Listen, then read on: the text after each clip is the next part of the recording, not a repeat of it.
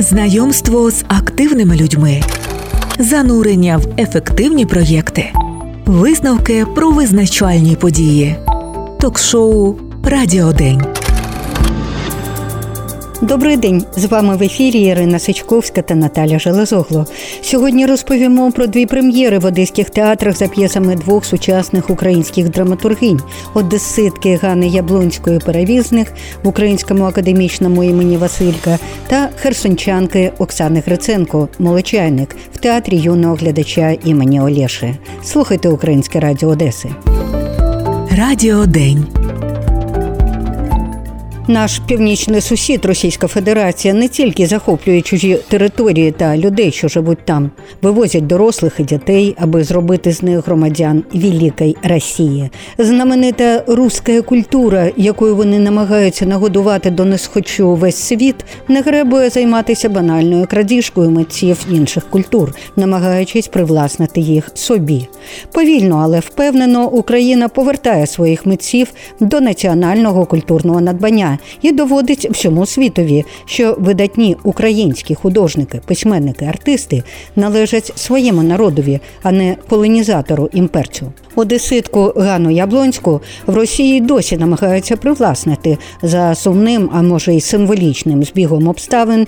Ганна загинула саме в московському аеропорту під час теракту в 2011 році. Символічно були ціли туди, щоб отримати російську театральну премію саме за одну із своїх п'єс.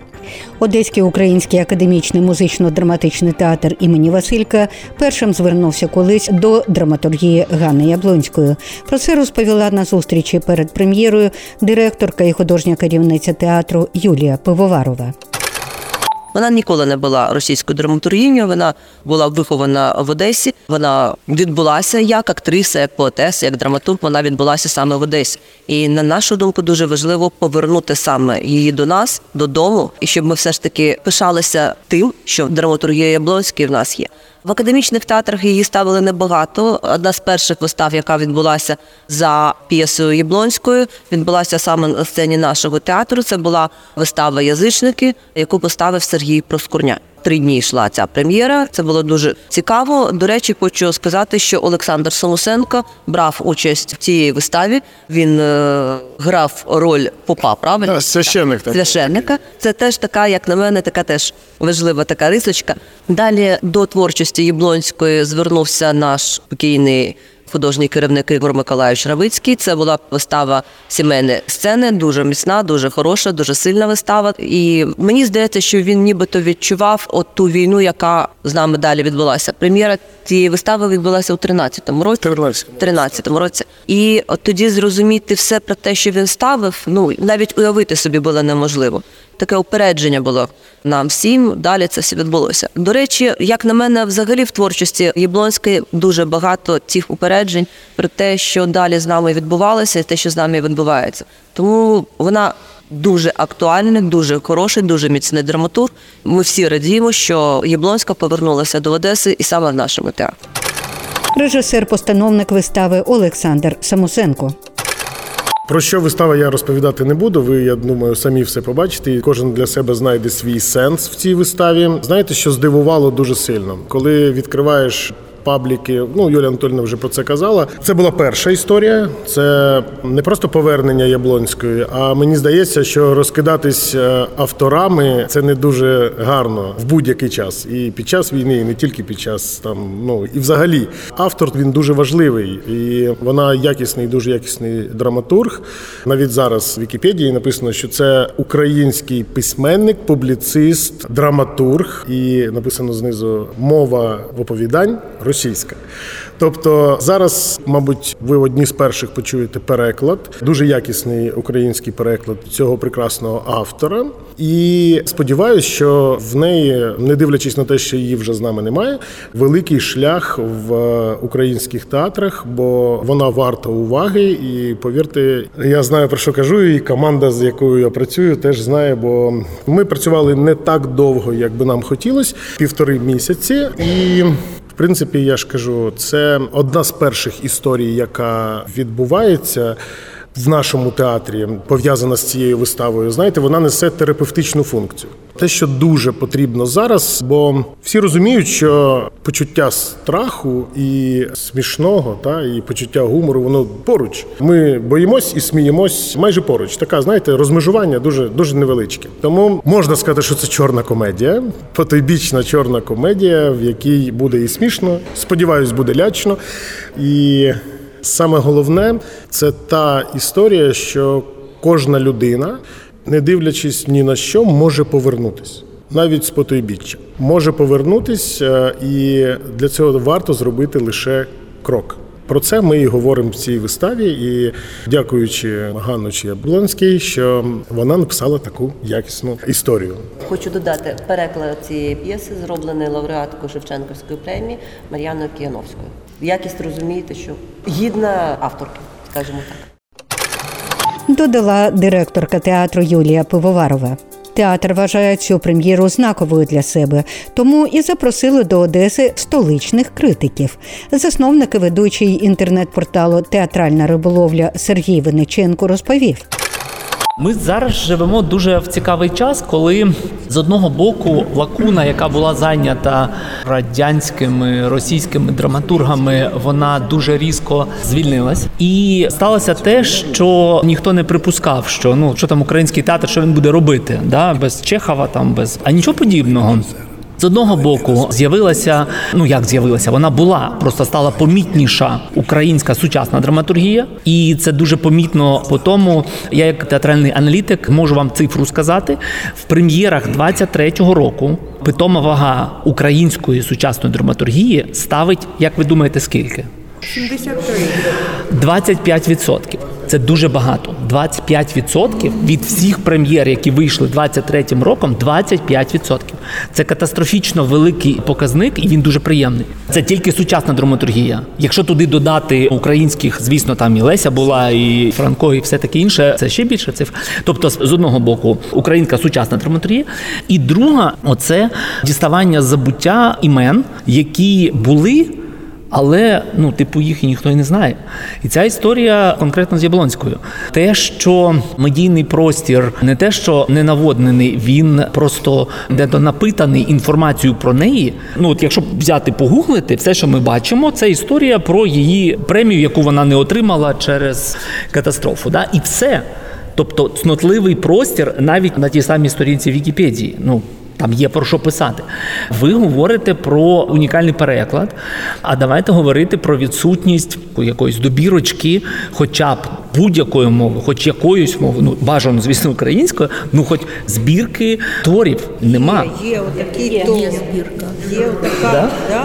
Я не знайшов. Проскурня Я... її видавав. ну, Аня, це була теж перша хвиля української драматургії. Зараз і відкрили багатьох наших драматургів, письменників. Тоді вона та Наталка Ворожбіт. Вони, до речі, були дружні між собою. І оці дві дівчини це була ну просто такі зірки в українській драматургії. І одразу і Наталка, і Аня їхню творчість побачили і в Європі, і почали ставити і одну, і другу в європейських театрах. Ну я вважаю, що ну це цікаво творчістю Наталки Ворожбіт. Я захоплюю. Плюс. Дуже вдячна їй за те, що вона дозволяла ставити саме в нашому театрі свої п'єси. Для нас це важливо. Я не знаю, у нас більш ніж 25% все ж таки було як не менше за той час, коли я очолюю театр. У нас було багато саме сучасної української драматургії. Тому Сергію ми попереду. Трішки похизувалась директорка українського театру Юлія Пивоварова. А ще одна столична гостя прокоментувала. Це важливо не для Одеси, це важливо для України. І, власне, мені здається, Яблонська нікуди не зникала. Вона завжди була якби полі нашого зору. Ми завжди чули про цю драматургиню з такою дуже напруженою драматургією, нервовою, скажімо так. І просто те, що ви робите, ви даєте можливість іншим працювати з цією драматургією, бо вони, можливо, її не так знають. І це для України зараз. Тобто ці 25% вони будуть зростати. Режисер-постановник вистави Олександр Самосенко. Якщо йдеться про збірку якусь, то там навіть коли в гуглі забиваєте Ганна Яблонська, там є п'єси. Там є п'єса Америка замітає сліди. Там дуже багато п'єс, і вони всі, майже всі, пов'язані з Одесою і тими персоналіями, які були тут. Перш за все, це українська драматургія. Але вона одеситка, і ми дуже любимо і шануємо одеських талановитих людей. І тому зараз цей крок зроблений нами, і він зроблений свідомо для того, щоб повернути такого автора. І я думаю, що в нас все вдасться сьогодні ввечері. Сподіваюсь на це. Звісно, виставу треба йти дивитися. Бо, по-перше, драматургія Яблонської це абсолютно актуально, незважаючи на те, що її нема з нами ось вже 13 років. По-друге, постановка Олександра Самосенка це напрочуд видовищне дійство, де актори буквально, як кажуть, купаються в своїх ролях, а несподіваність сценічних, візуальних та звукових рішень тримає глядача в напрузі весь час.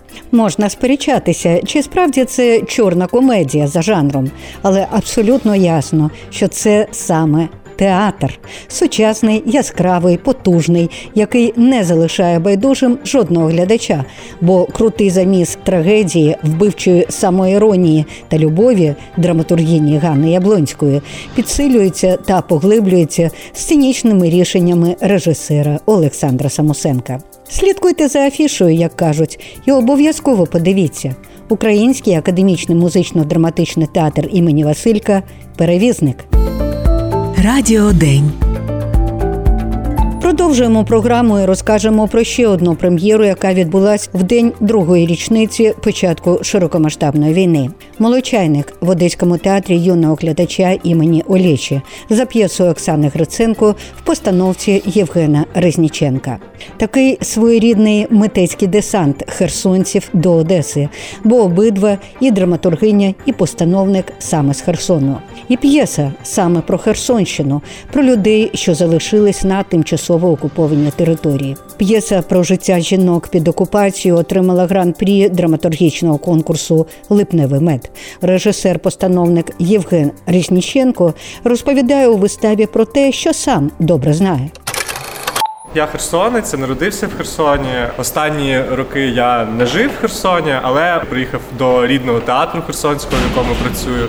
Приїхав на постановку 14 лютого 22 року і застряг там на два місяці. Я маю цей досвід перебування там, і дійсно все одно був момент такої інформаційної тиші про це. Якось цю тему намагалися уникати, і про це дуже мало говорять. І в людей, які перебувають там, інколи складається відчуття, що про них забули, що їх наче викреслили, і вони більше не мають значення. Тому так треба нам говорити про них, посилати їм якісь сигнали про те, що їх пам'ятають, за них борються, і що всі повернуться додому. І це дуже важливо, щоб люди там трималися, тому що знаходитися там і не поїхати кукухою дуже дуже важко. Директорка та художня керівниця театру юного глядача Оксана Бурлай Пітерова сама грає одну з ролей в новій постановці. Розповідає. Ми були в Одесі першим театром, які показали вистави Херсонського театру імені Куліша Борщ. І це нам треба було висловити для всіх і для одеситів, щоб підтримати не тільки Херсонський театр, а й всіх херсонців і Херсон. Тому я думаю, це дуже важливий зараз такий тандем.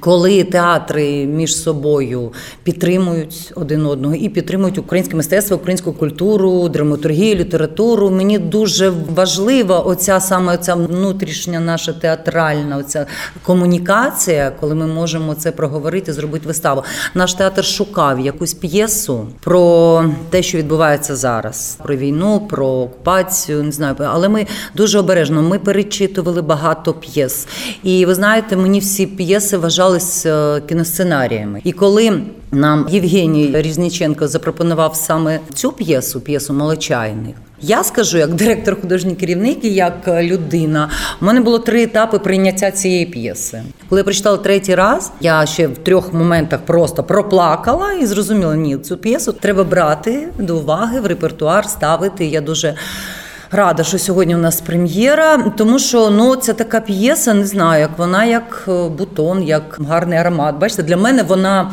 відкрилася в третьому читанні. Це класно, це майже класика, коли ти її читаєш, і ти знаходиш якісь сенси, коли кожен раз ти читаєш. Ми хочемо цією виставою сказати, що єднання і всіх наших людей України, і це теж наша підтримка. Тим людям, які в окупації сидять, і взагалі наш такий меседж, що ми маємо гуртуватися, єднатися, підтримувати один одного, йти до перемоги. Якби це може пафосно не звучало, але це так, це дуже важливо.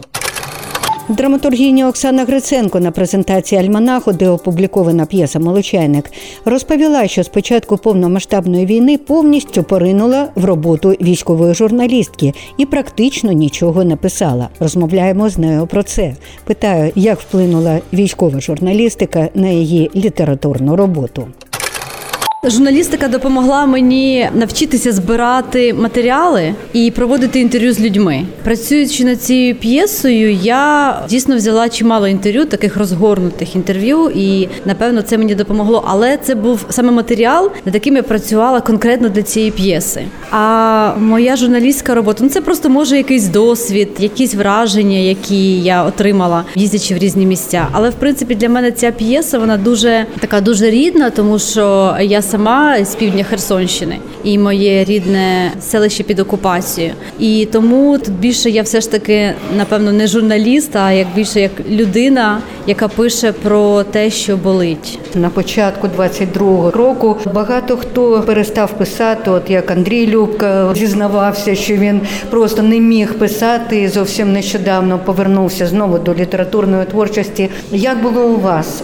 Робота мені дуже допомагала з перших же днів вторгнення, оскільки як журналіст у мене була дуже велика кількість запитів від різних змі. Я пишу англійською мовою, і я з багатьма змі почала працювати. Чесно кажучи, навіть не встигала з усіма. І це дійсно дозволяло мені не думати, не задумуватись про якісь такі болючі речі, а просто працювати, працювати, працювати. Тому мені важко було навіть починати працювати над молочайником. Я думала, що це ще зарано, не актуально щось таке робити. Я писала короткі тексти. Це як було так проект, де брали участь драматурги театру драматургів, але це були тексти на сторінку на дві, не більше. На великий текст у мене нібито не було сил. Але поступово я от почала над цим працювати. Подруга режисерка мені якби теж подала ідею, що треба зробити якийсь текст. Я думала про що написати. Думали про жінок, але я розуміла, що для мене важливо, щоб це було про життя в окупації. І якось на поступово я на це виходила. Але дійсно цією п'єсою я працювала дуже довго і досить важко. Як ви вважаєте, як змінилась українська драматургія після початку повномасштабки? Мені здається, що текстів стало більше, і мені здається, що ці теми, про які ми пишемо зараз, от у мене особисто таке відчуття, що не можна до цього ставитися легковажно. Це дуже серйозні теми, і я якби дуже боюся, щоб я боюсь не дотягнути. Бо ці теми, вони ну як вони це про життя і смерть. Тому я особисто почала якби більш не скажу, що серйозно, ну так з більшою увагою і розумінням важливості цих тем працювати. І мені здається, так само і інші колеги-драматурги. Хоча в 22-му році я знаю багатьох, хто теж не міг почати писати, але зараз от люди розписуються, розписуються і пишуть більше, працюють досить інтенсивно. І я бачу, що українські театри все більше і більше ставлять українських драматургів. Це добре. Чому ви гадаєте так? Ну, по-перше, звільнилася ніша, оскільки перестали ставити російську і класику, і сучасну російську драму. І напевно театри так от озирнулися, побачили, що о, а ми маємо українську драматургію, і її чимало. Більше того, чимало українських п'єс зараз ставлять за кордоном. Тобто це драматургія затребувана і в інших країнах, в Європі, і в Штатах. І напевно відбулося якесь зближення українських театрів і українських драматургів. Мені так здається. Е, Як ви вважаєте, ось те, що зараз пишеться і ставиться на театрах, чи воно справді не знаєте, ось ось зараз воно так, да, воно болить, воно mm-hmm. хапає, а потім ну це буде трішки вже не актуально, вже не mm-hmm. про те, про інше, да? Угу. Так, є звичайно таке побоювання. Я, чесно кажучи, коли писала молочайник, я думала, ну це я зараз пишу, ну допишу, а вже всі окуповані території, мабуть, будуть звільнені і вже буде не актуально. Ну як бачите, на жаль, у нас мільйони ще українців живуть під окупацією. Ми не знаємо, коли вони нарешті житимуть в вільній Україні. Тому актуальність от виявилася ще досить для цієї теми досить важлива. Вона ще актуальна. І не знаю, якісь тексти, напевно, от я вже знаю навіть ті тексти, які я писала, що вони зараз вже втратили актуальність. Разом з тим, чимало текстів, мені здається, які люди писали ще до вторгнення, але про війну, вже яка почалась в 2014 році, вони зараз суперактуальні. Що буде далі? Я не знаю. Я зараз тільки обираю нові теми. Я минулого року багато текстів написала. Я зараз в пошуку. Мені хочеться, щоб це щось було і важливе, і не банальне, і цікаве мені, і те, щоб боліло мені, бо інакше хороша п'єса не вийде. Це має бути те, що мене дуже турбує. Я зараз в пошуку теми. І я не думаю, що я кину з темою окупації. Я думаю, ця тема ще продовжуватиме мене турбувати довгий час. Каже драматургиня, авторка п'єси Молочайник Оксана Гриценко. Режисер-постановник вистави Євген Різніченко розповів, наскільки для нього важливим було поставити цю п'єсу. Для мене сьогодні теж дуже важливий такий етап, тому що я сьогодні закриваю свій гештальт. У 22-му році, коли Херсонський театр почав відновлювати свою роботу, ми взяли до постановки один документальний текст, над яким почали працювати. І я перечитував усі п'єси, які виходили в збірці на Укрдрамахабі, параграфі п'єси після 24 лютого, тобто все, що було написано після повномасштабного вторгнення. І там я наткнувся на невеличке, але дуже круте оповідання. Оксани, яке називалося Обіцяний БТР. Ми командою хотіли включити його в цю виставу. Потім, в процесі зміни концепції самої вистави, ми відмовилися від текстів, написаних, і створили свою власну документалістику на основі наших історій. І потім, коли вийшов молочайник, в ньому прослідковується цей лейтмотив, тому що молочайник це по суті як продовження цього оповідання, з яким я так і не попрацював. І сьогодні я закриваю цю історію для себе. Це дуже класно. Я на цьому хочу закцентувати, тому що це дуже важливий, мені здається, процес, тому що в цьому розділі після 24-го було багато текстів, які видавалися швидко, і вони були моментальною рефлексією на те, що відбувається з нами. Інколи не до кінця відрефлексованою, усвідомленою. Тобто, це був такий набір якихось яскравих вражень, емоцій, гострих слів. І те, що сьогодні у нас відбувається прем'єра молочайника, який проростає з оповідання, тобто що наші сучасні українські драматурги вони знаходяться в русі, і це дуже дуже класно, дуже круто. Повторю те, що казала про перевізника в українському театрі. Молочайник треба йти і дивитися, бо неможливо переказати те напруження емоцій, ту знову ж таки іронічну і водночас трагічну дійсність, яку створює на сцені неймовірний квінтет прекрасних актрис. Це треба відчути власним серцем. Хотіли би навести тільки один з багатьох глядацьких відгуків, який вдалося записати на обговорення вистави після її закінчення. Військовий в однострої не стримував емоцій. Друзі, чесно, я не можу вам продати, наскільки ви круті. А можливо, просто ще це не усвідомлюєте.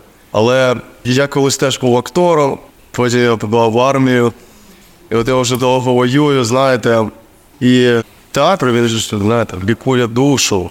І От у мене вже довгий час таке спустошення було сильне. От дякуючи вам, цю таку прогалину закрили. Дякую, що підліпували. Я шукав багато десь цього. От дякую, тут знайшов. От Тому, чесно, не можу вам передати. Як би це показати всім от, у нас в Україні? Як би це я чесно скажу вам, я настільки втомився, що я от зараз отримав навіть поранення, зараз лікуюся. І зараз хочу так, мені треба передишка, я хочу залишити армію на деякий час, хочу звільнитися. Але коли от подивився сьогодні, які люди там нас чекають, ну це просто буря всередині, чесно. Це дуже круто. Так сухо кажучи, це те, що нам зараз потрібно. Це прямо от, от кайф. Це круто. Дякую. Дякую. Піднімає дух. піднімає дух дуже сильно, хочеться йти вперед, хочеться, хочеться валити орків дуже після такого. Хоча багато зараз проблем, от це клас. От дійсно, дякую вам за це. Дякуємо вам, те, що у нас є така можливість займатися цим, бо завдяки таким хлопцям і людям, які тримають оборону і бережуть нас, ми можемо це робити. Дякуємо вам.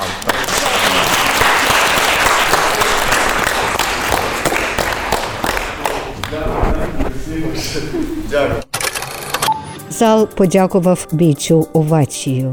Всі встали, і в багатьох на очах броніли сльози, і в актрис також. Тож обов'язково підіть, подивіться театр юного глядача імені Олеші Молочайник. І завершити нашу розмову я би хотіла словами, які сказав про Васильківців, але гадаю, вони повною мірою і про театр юного глядача, директор Рівненського музично-драматичного театру Володимир Петрів. Я хотів подякувати, бо мені видається, що сьогодні театр український, та й не тільки український, а напевно і світовий театр поділився на театр, який стріляє або в голову, або в серце, або нижче пояса. Тих, що нижче пояса, дуже багато. Як тільки подивишся рекламу, і ти бачиш, що вони всі стріляють нижче пояса і туди ходять в ці театри. Але я хотів подякувати, бо я дивився ці вистави ваші вже не перший раз приїжджаю до Одеси. І мені приємно, що ви, по-моєму, ну, якщо не помиляюсь, то цілитесь в голову і в серце. Наш ефірний час вичерпано. Для вас працює команда Українського радіо Одеси. Програму підготували і провели Ірина Сичковська та Наталя Железогло. Переможемо разом. Слава Україні! Знайомство з активними людьми, занурення в ефективні проєкти, висновки про визначальні події, ток-шоу Радіодень.